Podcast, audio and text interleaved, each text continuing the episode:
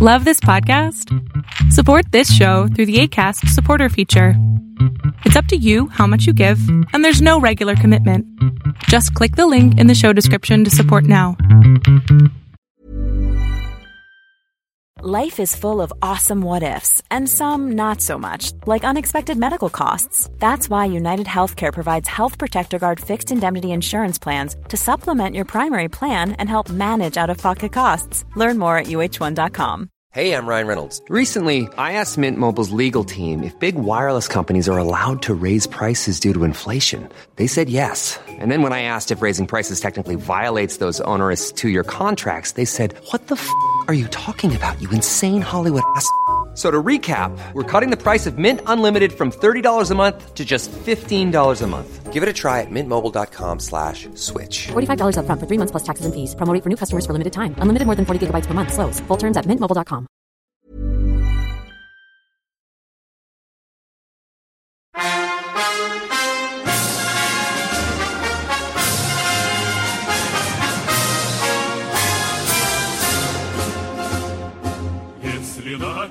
Greetings, comrades, and, uh, I'm saying you this because, uh, welcome to Eastern Border, slightly more Western than usual, because, due to how my moving interactions happened, well, it so happened that I was supposed to move at the middle of March, right? And I had everything set up with my new landlord and everything, except that at the very last day, I got thrown up and uh, kind of cheated by stating that, well, no, my wife says you can't really just yet move in. Uh, you have to wait until the end of March to move. And, um, yeah, ended up pretty bad because uh, old landlady demanded that we move out. And the new landlady stated that we can't move in. So thanks to my buddy, Carlos Rotkovskis, who literally saved my ass. He called his dad, who owns a huge, by Latvian standards, with about one hundred sixty cows farm in um, about the center of Latvia in the region of Valmiera. And, uh, well, the good news is that I uh, have a place to wait until I get back to a permanent location. Secondly, my audio setup is, again, terribly, terribly ruined by everything. And I had to do weird stuff to make all this work. And finally, is that so that I don't have to pay for this location, I am now working as a farmhand with cows. And I haven't ever, never, ever done that, really. Not on the scale that I'm supposed to do that now. And do you know that if you go to a box of cows and literally shovel the shit out manually and put in fresh hay, then, well, that, uh... kind of back-breaking labor, but I'm still here, and I'm still doing doing my series as best as I can. I am even outside of a city right now. It's um, it's literally in the middle of nowhere, uh, but I'll be back at the um, end of March to a more permanent location, hopefully, hopefully. But today, as promised, because, you know, the last episode was a political one, this episode is going to focus, once again, on the military tanks of the Soviet Union, but this time we will do it from an interesting angle, because the tank that we will be talking about, the tank series that we will be talking about, the uh, I S tanks, which is an anglicized version of Josef Stalin tanks, yes, tanks named after Big Uncle Joe, are one of the more interesting things, because they're still being used, and in, um, well, let's just say not in a very moral way, and some of them are used as proof of um, Russian involvement with Ukrainian separatists, and we'll get to a um, to a military analyst who who claims this fact with uh, with proof, obviously. But first, we gotta take a look at the history of the I S tank series and its details and everything. So, well, we'll do our best, and uh, episodes will be released. I am just a bit more tired. I think I sound a bit more tired too, but, well, I don't know. Maybe I'll get physically stronger from all this farmhand work. It's a bit crazy, but hey, if you live somewhere in a rural region and grew up in a farm or, or have done this when in a farm with a, with a lot of cows. These are milk cows, by the way. These are not uh, for steaks and meat and everything. These are all for milking. I guess maybe some of them are for meat, but these are mostly Holstein cows. Yeah, please leave a comment on Facebook or Eastern Border page or our Twitter even. And uh, yeah, tell us about your experience, because now, well, I'll have some stories to share. Don't forget to visit rusensoft dot com. They're still our sponsors, and they still give us uh, a nice little kind of um, percentage if you buy from their store anything Russian and Soviet-oriented. And yeah, you can do that by clicking on the Rusensov banner in the eastern border dot L V homepage, or you can go to rusensov dot com directly and just enter the promo code easternborder at checkout. And of course, well, greetings to Anette. I hope that this setup will not kill you, because, oh boy, I am forced to sit in a box even smaller than usual, and it's, um... it's going to be a crazy wild ride for the time being, but it's going to be awesome. So, the Josef Stalin tanks, often abbreviated to just I S tanks, were heavy tanks that came out of Marshal Kliment Voroshilov's K V thirteen design program that we spoke about previously, and you know how that went, because the Russians wanted their super heavy, hardcore tanks. The resulting design was obviously named after the Russian leader Joseph Stalin instead of Voroshilov, because by that point, Mister Voroshilov, the marshal, had fallen out of political favor. And, you know, his um, demotions and uh, other fun stuffs would uh, soon to follow.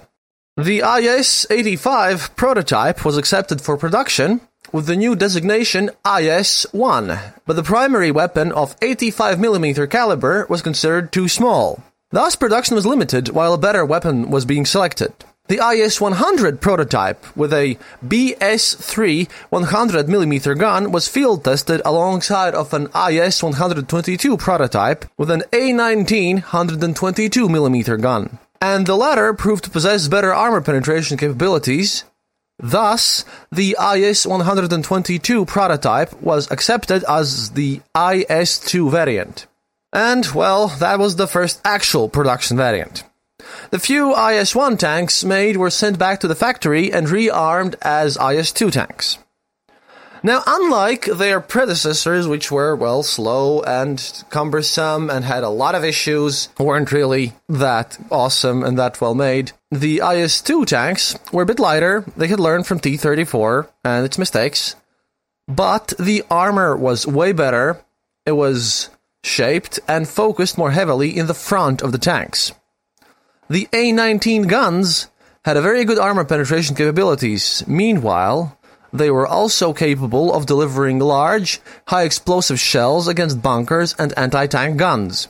The blessing was, as it is usual with Soviet technology, also a curse, because uh, the larger two-part shells, yes, two-part shells were difficult to handle, and thus they were leading to a low firing rate. The I S two heavy tanks entered service in April nineteen forty-four at the end of the war. Usually, twenty-one I S two tanks made up a regiment and were usually used largely as breakthrough tanks fighting at the spearhead of offensives. They were often charged with destroying fortifications and anti-tank guns, creating holes in the German lines for the medium tanks and infantry behind them to exploit. Their thick armor was difficult to penetrate by the German eighty-eight millimeter anti-tank guns that, up until this time, were among the more feared weapons for the Russian tank crew. In August nineteen forty-four, near the town of Sandomierz, Russia, now it's Poland, eleven I S two heavy tanks of the Russian seventy-first Guards Independent Heavy Tank Regiments defended an attack by fourteen Tiger two heavy tanks of the German one hundred fifth Heavy Panzer Regiment, which was the first time the two heavy tanks met. The result was that four of the Tiger two heavy tanks were destroyed as the Russians held their ground at the cost of three destroyed and seven damaged I S two tanks. In mid nineteen forty-four, some I S two heavy tanks were made with D twenty-five T one hundred twenty-two millimeter guns. They were dubbed as I S two model nineteen forty-four. In late nineteen forty-four, the I S three variant design was completed, and we'll get to talk more about the I S three because that's a very, very important tank. The I S three tanks had thicker front armor at two hundred millimeters compared to I S two tanks one hundred twenty millimeters, and new cast turrets that lowered the overall height at the cost of limited working space within the turrets. By the time they entered production, Germany had already surrendered. However, one regiment of I S three heavy tanks might have participated as breakthrough tanks during the Operation August Storm against the Japanese forces in Manchukuo or Manchuria, which is now China. And now the story of the I S three tank, which is kind of the most interesting of all these tanks, is where, where the story gets um, a bit more murkier because, you know, previously we've only been talking about the tanks used at basically World War Two, but now we move to nineteen fifty-two. The I S ten development program was completed, but was renamed T ten due to Stalin's death in nineteen fifty-three. They had longer hulls, seven pairs of road wheels instead of six, larger turrets with a new gun with fume extractor, improved diesel engines and increased armor. And, uh, yeah, these tanks in nineteen fifty-six, together with I S threes, were used during the invasion of Hungary. In the mid nineteen fifties, remaining I S two heavy tanks were upgraded and redesignated I S two M. The upgrade included the fitting of external fuel tanks on the rear hull, stowage bins on both sides of the hull, and protective skirting along the top edges of the tracks. I S three heavy tanks were also slightly modernized as I S three M. In nineteen sixty-seven, during the Six-Day War, Egypt operated I S two heavy tanks against the Israeli I D F M forty-eight Patton medium tanks. In the nineteen sixty-eight, during the Prague Spring political liberalization period in Czechoslovakia, Russian forces entered, occupied the country with I S three heavy tanks, leading the invasion force, and, uh, yeah, the Russian occupation forces would remain until nineteen ninety. By the way, one of the interesting ways how the Czechoslovaks at that time kind of um, fought back was that they used liquid soap to make sure the tank treads were slippery, and they also put up false road signs everywhere, mixing up the logistics, which is an interesting tidbit. In the late nineteen sixties, as main battle tanks made heavy tanks obsolete, in the prior decade, Russian heavy tanks generally were transferred to the reserve forces or to storage facilities, but I S two tanks operated by Cuba, China, and North Korea remained in service for much longer. three thousand eight hundred fifty-four I S two, two thousand three hundred eleven I S three, and two hundred fifty I S four heavy tanks were built in total. And interestingly enough, I S four was also known as the Object two forty-five. Now, we will, um, interestingly enough, talk about how um, this whole thing moved through the history, and where, actually, it's still being used to this day. Yeah, for this um, next part, I'd like to credit, uh, as one of my main sources here, Shabaf Tevev, The Tanks of Tammuz, Stephen Pressfield, Lionsgate, On the Front Lines of the Six Days War, and um, a paper by retired Major Jim Warford, who's served uh, with many battalions, and he was uh, commissioned in armor in nineteen seventy-nine as a distinguished military graduate from University of Santa Clara, and he has a bunch of degrees, and um, I'll be using his paper on the I S three tank, which um, basically is called Soviet I S three, Stalin Heavy Tank, Importance of Getting Assessment Right. In June two thousand fourteen, anti-government separatists in Ukraine decided to include an I S three Stalin heavy tank built in nineteen forty-six that was anchoring a Ukrainian monument to the Great Patriotic War in their struggle against federal forces. After some coaxing from local mechanics and the belching of a lot of smoke from the engine, the pedestal-mounted tank started up. The I S three was driven off the monument platform and assumed new duties with the separatists for six months or so. According to the separatist forces, the I S three was used in battle on June thirtieth, two thousand fourteen. Eventually, Ukrainian federal forces regained control of the local area and recaptured the tank. This infamous I S three is now on display near Kiev at Ukraine's National Military History Museum. And, well, not very surprising to people who listen to my show and, in general, everyone who is familiar with the simplicity and the robust nature of Soviet engineering when it comes to the military technology. Everything else can break down, but Soviets built their military stuff to last. The story of that reborn I S three Stalin tank brings the tank's performance and quality assessments to mind. And here, um... James M. Warford asks where American, British, and ultimately North American Treaty Organization intelligence assessments too critical of the I S three. Was this impressive-looking heavy tank truly just intended for show and post-World War Two propaganda purposes? More recent assessments of this popular tank confuse things even more by arguing that the Josef Stalin the third has historically been apparently overrated. Eliminating confusion like that surrounding the I S three, again, he states, must be a priority in today's military environment, as the world situation changes and continues to remind us of the Cold War years. Success on the battlefield may depend on getting it right. The I S three heavy tank was first seen by the Western powers during the September seventh, nineteen forty-five, Allied Victory Parade, when fifty-two of these tanks rumbled through Berlin. The I S threes belonged to the seventy-first Guard Heavy Tank Regiment of the second Guards Tank Army. This new Soviet tank came as a significant surprise, apparently, to American and British leaders. A photograph taken during the parade highlighting a very concerned General Dwight D. Eisenhower may have been an indicator of things to come. See, the I S three, to them, at that point, was a game-changer. The Soviets had developed a tank that was far more advanced than anything in the American and British arsenals. The message was obviously loud and clear as everything Soviet made. This is our new tank. This is the first volley of the action-reaction tank cycle. And, you know, we throw the first punch. Now you show what you can do with your tanks. And, uh, yeah, let's take a look at the design here. Because the design of the Josef Stalin the third, even by today's standards, well, was pretty impressive. The tank was built from the ground up to provide the best possible ballistic protection from all directions of attack. The new hemispherical turret and uh, something called pike nose glacis were both heavily armored and so well shaped from a ballistic protection point of view that they basically eliminated any potential weak points to attack.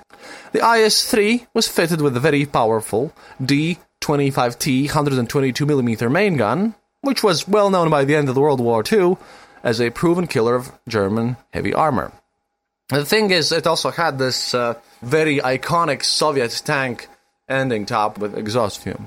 The reaction caused by the appearance of the Josef Stalin the third was significant, pushing Americans and the British to develop their own heavy tanks as quickly as possible to counter this new threat. The resulting heavy tanks, and you have told me that I should probably involve some other other tanks from other countries, because, you know, at one point I'll probably have to speak about Panther and Tiger and whatnot. But the resulting heavy tanks to respond to Josef Stalin the third were the American M one oh three and the British Conqueror tank. According to declassified intelligence reports from nineteen fifty-four and nineteen fifty-eight, key details regarding the Josef Stalin the third are included in the following. It's important to note that some Russian open sources have reported even thicker frontal armor protection than what's included here. Weight, forty-six tons. Crew, four. Engine, five hundred twenty horsepower V twelve diesel. Speed, twenty-five miles per hour. Armament, well, yeah, I told you about the one hundred twenty-two millimeter gun, but it also had twelve point seven millimeter anti-air machine gun and seven point six two millimeter coax machine gun. And now we get to the armor. Glacis. As he's an American, he gladly provides inches here as well, not just the millimeters, so ha-ha, I can skip on the conversions. It's nice. It's nice to have someone professional providing more technical information for me that I don't have to transfer myself. Glacis, four point seven inches, one hundred nineteen millimeters, angled at fifty-five degrees, equals to eight point two inches, or two hundred eight millimeters. Main gun mantlet, seven point nine inches, or two hundred one millimeters. curved. Turret sides, seven point nine inches, two hundred one millimeters, curved. Production, forty-five, forty-six. two thousand three hundred ten produced, but again, numbers vary, and Soviet military documents are, well, quite difficult to find now and then. For the rest of the nineteen forties and nineteen fifties, the I S three was photographed and paraded as often as possible by the Soviets, and reports were released to the public that highlighted the tank's participation in various Soviet army exercises. As time went by, however, all this attention led to more information being learned by American and NATO intelligence organizations. This information included reports that the cutting-edge Soviet tank was suffering from important mechanical and structural problems. These ranged from production hull weights being stressed to the point of failing and engine reliability issues to a series of problems resulting from mounting such a large and heavy main gun in such a small turret. These problems may have been the deciding factor in the decision to end production in nineteen forty-six. But Soviet man is a crafty man. We made upgrades. Hello there, thank you for tuning in into another episode of The Eastern Border. We are so happy to announce that this episode is brought to you by our friends at rusansov dot com. If you're looking to buy new art, don't forget to use the code EasternBorder for a discount on us. Remember, head over to rusansov dot com and happy shopping! If, however, you want to support our show directly, head over to patreon dot com or our website the eastern border dot l v to find out how you can help out. For all things Eastern Border, don't forget to follow us on Facebook, Twitter, and Discord. And as always, thank you so much for supporting us. We really appreciate each and every one of you. That's all from me now. See you online.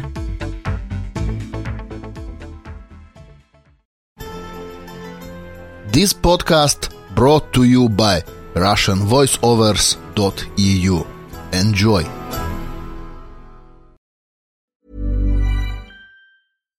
Hey, Dave. Yeah, Randy. Since we founded Bombas, we've always said our socks, underwear, and T-shirts are super soft. Any new ideas? Maybe sublimely soft. Or disgustingly cozy. Wait, what? I got it. Bombas. Absurdly comfortable essentials for yourself. And for those facing homelessness. Because one purchased equals one donated. Wow, did we just write an ad? Yes. Bombas. Big comfort for everyone. Go to bombas dot com slash ACAST and use code ACAST for twenty percent off your first purchase. A lot can happen in three years. Like a chatbot may be your new best friend. But what won't change? Needing health insurance. United Healthcare Tri-Term Medical Plans, underwritten by Golden Rule Insurance Company, offer flexible, budget-friendly coverage that lasts nearly three years in some states. Learn more at u h one dot com.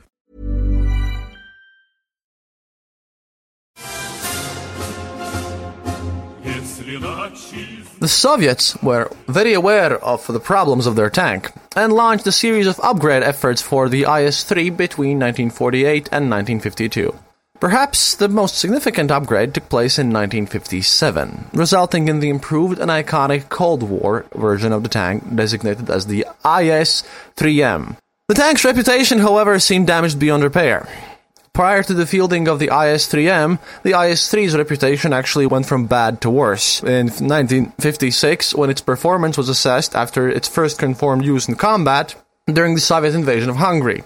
On November fourth, nineteen fifty-six, the Soviet army invaded Hungary with seventeen divisions to, quote, smash the counter-revolution going on in that country. Codenamed Operation Whirlwind, Soviet forces quickly encircled Budapest, split the city in half, and began attacking Hungarian army facilities. The Hungarian army put up mostly sporadic resistance. In fact, most Hungarian soldiers were loyal to the revolution, and either deserted or fought with Hungarian resistance fighters. In some cases, the whole Hungarian army units refused to relinquish their weapons to the invading Soviets. Interestingly enough, participating in the fight against the defending Hungarians was not universally accepted by the Soviet forces in Hungary. According to a declassified C I A information report dated October thirtieth, nineteen fifty-six, quote, a sizable defection to the rebel forces is taking place among Soviet troops in Hungary, end quote. The assessment of the I S three's performance during the fighting in Hungary is normally characterized as being very, very, very poor. For many observers, the dramatic photos of destroyed I S threes, including a well-known photo published in Life magazine showing a number of coffins in the street alongside a destroyed I S three after a battle, provide all the information needed. The damage to the reputation of the I S three was now set, and performance assessments of the tank incorrectly judged it as a failure. The reality is that several factors that characterized the fighting in Hungary were not usually taken into account, ranging from poor leadership and communication, which is, well, yeah, the Soviet army's um, not really famous for having extra high-quality top brass, and the minimized capabilities accredited to the resistance fighters. It's important to remember that these resistant fighters included Hungarian and Soviet army regulars. Finally, it's clear that the Soviet army failed to use the tactics for fighting in urban areas that it had mastered during World War Two. However, the resistance fighters knew how to defend and were masters of the Molotov cocktail. Ah, cocktail for Molotov, mind you, invented by the Finnish in the Winter War in nineteen thirty-nine. Well, uh, they'll have a, a lot of issues in urban fighting later on when we get to the Chechen Wars in Grozny. A year before the invasion of Hungary, events were taking place in the Middle East that would set the stage for the second combat use of the I S three that would be fought eleven years later during the Six-Day War in nineteen sixty-seven. In nineteen fifty-five, open-source press reporting confirmed a significant arms deal was in the works between Czechoslovakia and Egypt that had the potential to increase tensions between Egypt and Israel to the breaking point. Although the weapons reportedly were coming from Czechoslovakia, the deal was part of a series of deals between Egypt and the Soviet Union. Worth about sixty-two million dollars, the deal included small arms, anti-aircraft guns, aircraft, artillery, and tanks. According to a declassified report from September nineteen fifty-six, the deal included one hundred seventy T thirty-four eighty-five medium tanks, twenty-five S U one hundred assault guns, and sixty I S three M heavy tanks. Uh, the Su one hundred assault guns are also a thing that I'll definitely mention. They are one of the craziest things built around there. The declassified October fourth, nineteen fifty-five edition of the C I A's Central Intelligence Bulletin, I really like how they're just named like that, it's just amazing, confirmed the arrival of the first arms shipment and included the following. Egypt's acquisition of heavy tanks, when made effective by training in their use, will introduce a new element into Middle Eastern military tactics, since neither the Arab states nor Israel has hitherto had equipment of this caliber. Interestingly enough, according to another declassified Central Intelligence Bulletin, I... I love when something is just called Central Intelligence Bulletin, it's just great. Dated May twenty-sixth, nineteen fifty-six, a conversation took place between the Soviet military attaché and the American army attaché in Syria. Hey, there's something familiar about uh, Russians and Americans talking in Syria about stuff happening there. Hmm, yeah. I wonder why, I wonder why it hits something in my head, yeah. The Soviet officer stated that, while the T thirty-four medium tank was suitable for use in Syria, he was opposed to Syria receiving the I S three M heavy tanks and had so recommended. He added that the Syrians would be better off fighting on camels than in tanks. However, the Egyptians, like the Soviets at the end of World War Two, were happy to show off their new I S three Ms and Life magazine.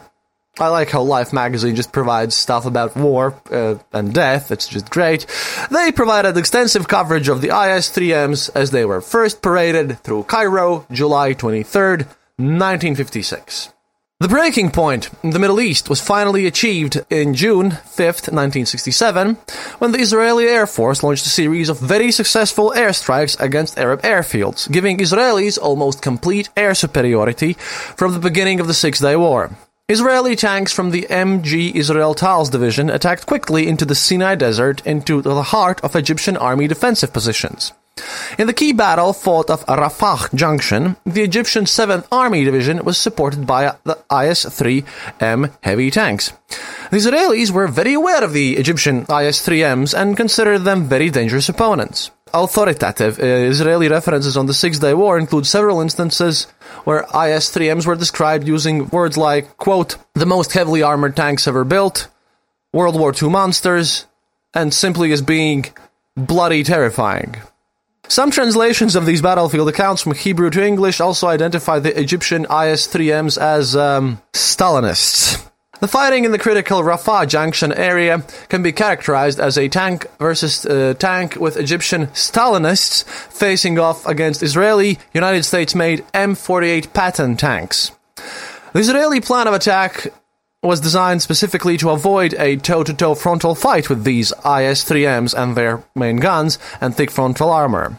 When the battle was finally over, most of the battalion of I S three Ms in the Rafah Junction area was destroyed by the more modern and more maneuverable Israeli tanks. The Israelis suffered significant losses too, including several of their M forty-eights, destroyed by I S three M main gunfire. Using the Soviet armor-piercing ammunition dating back to nineteen forty-five to nineteen forty-seven, and the loss of their most decorated soldier in the Israeli army, Captain Nehemiah Cohen. I hope I pronounce his name correctly. The assessment of the I S three M's performance during the fighting in the Sinai is normally characterized as very poor. Like the assessments following fighting in Hungary in nineteen fifty-six, the I S three M's performance assessment from the fighting in nineteen sixty-seven was heavily and incorrectly influenced by a few key photographs taken during that conflict.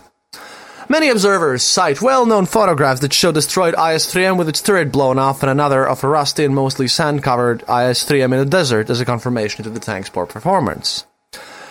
However, assessing the tank's performance during the Six-Day War had the additional challenge of analyzing the events that led to a large number of I S three Ms being captured intact after being abandoned by their Egyptian crews. The Egyptian Army's one hundred twenty-fifth Tank Brigade was equipped with sixty I S three Ms deployed in defensive positions in the El Kuntilla area. After fighting against the advancing Israelis, many Egyptian tank crews abandoned their fully operational I S three Ms and scattered in the desert. This desperate action had nothing to do with the capabilities of the tanks. It was in fact all about poor training, low skill level, and lack of motivation in those Egyptian tank units. At war's end, the Israelis had destroyed some sixteen I S three Ms and captured about thirty. Some sources put the combined total of I S three M losses as high as seventy-three. Finally, as previously mentioned, the Israelis were very aware of the I S three M's capabilities, and they understood that their ninety millimeter tank guns probably wouldn't be able to penetrate the armor of the Egyptian heavy tanks. Prior to the war, the Israelis launched an upgrade program that added the powerful one hundred five millimeter main gun to many of their Centurion and M forty-eight tanks. The fighting in the Rafah Junction area included one company of M forty-eights in the entire Israeli army that had their ninety millimeter main guns replaced by the new one hundred five millimeter main guns. While this tank company was very successful during the Six-Day War and was decorated by T A L, the classified photographs showing the results from live-fire testing done in Israel after the war tell an interesting story. During this testing, captured Egyptian I S three Ms were repeatedly fired on and hit by one hundred five millimeter armor-piercing, discarding Sabot ammunition, without the tank's frontal armor being penetrated. In many ways, the I S three heavy tank represents one of the very first shots of the Cold War.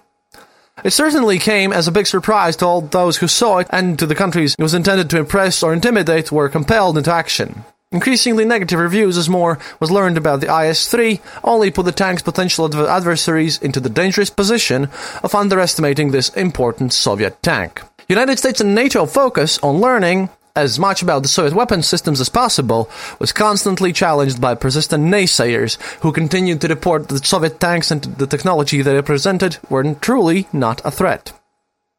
The Cold War years can be characterized by the massive efforts expended, in some cases not so successfully obviously, to get these assessments right.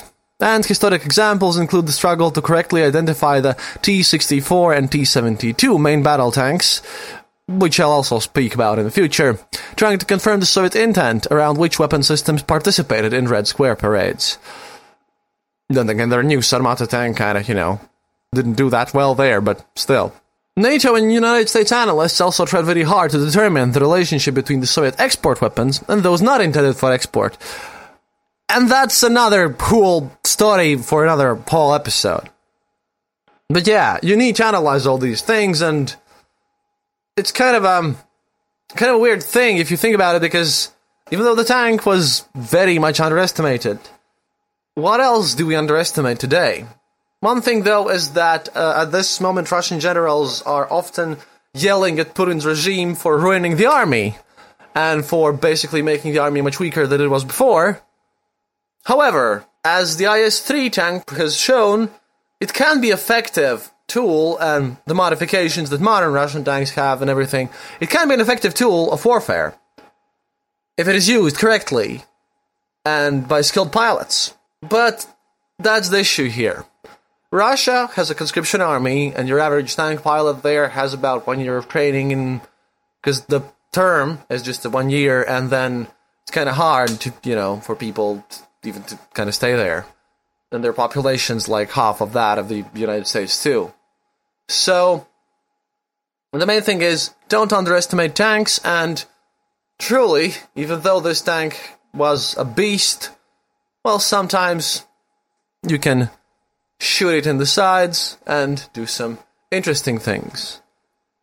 Frontally, using brute force, well, sometimes even using enough brute force is not enough. And that about completes today's episode. We'll uh, maybe talk about politics next time, but I want to give a special episode fully again to Gorbachev, because, you know, he just recently turned ninety, and it's been thirty years since he stopped being the president of the U S S R, so I want to do an episode again like that. And uh, thanks to all the Patreons, and please join us in Facebook groups and on Twitter and everywhere else. And до свидания, товарищи. I hope you enjoyed the episode. Thank you for listening to The Eastern Border. If you have any comments or specific details you'd like to know, you're welcome to leave it in the comment section on our site, the eastern border dot l v, and we'll rummage even to the western border to find you an answer. Like this podcast, subscribe to us on iTunes, Stitcher, or on our R S S feed. Happiness is mandatory. Good reviews and donations feed the farmers of our kolkhoz in the great motherland. The Eastern Border salutes you. This podcast is part of the Dark Myths Collective. Visit dark myths dot org for more shows like this one. The Dark Myths Void.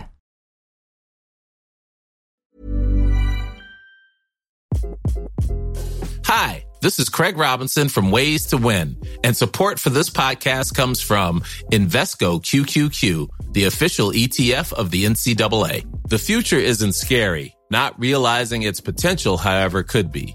Just like on the recruiting trail, I've seen potential come in many forms as a coach. Learn more at Invesco dot com slash Q Q Q. Let's rethink possibility. Invesco Distributors, Incorporated. Hey, it's Paige DeSorbo from Giggly Squad. High quality fashion without the price tag. Say hello to Quince. I'm snagging high-end essentials like cozy cashmere sweaters, sleek leather jackets, fine jewelry, and so much more. With Quince being fifty to eighty percent less than similar brands. And they partner with factories that prioritize safe, ethical, and responsible manufacturing. I love that. Luxury quality within reach. Go to quince dot com slash style to get free shipping and three sixty-five day returns on your next order. Quince dot com slash style.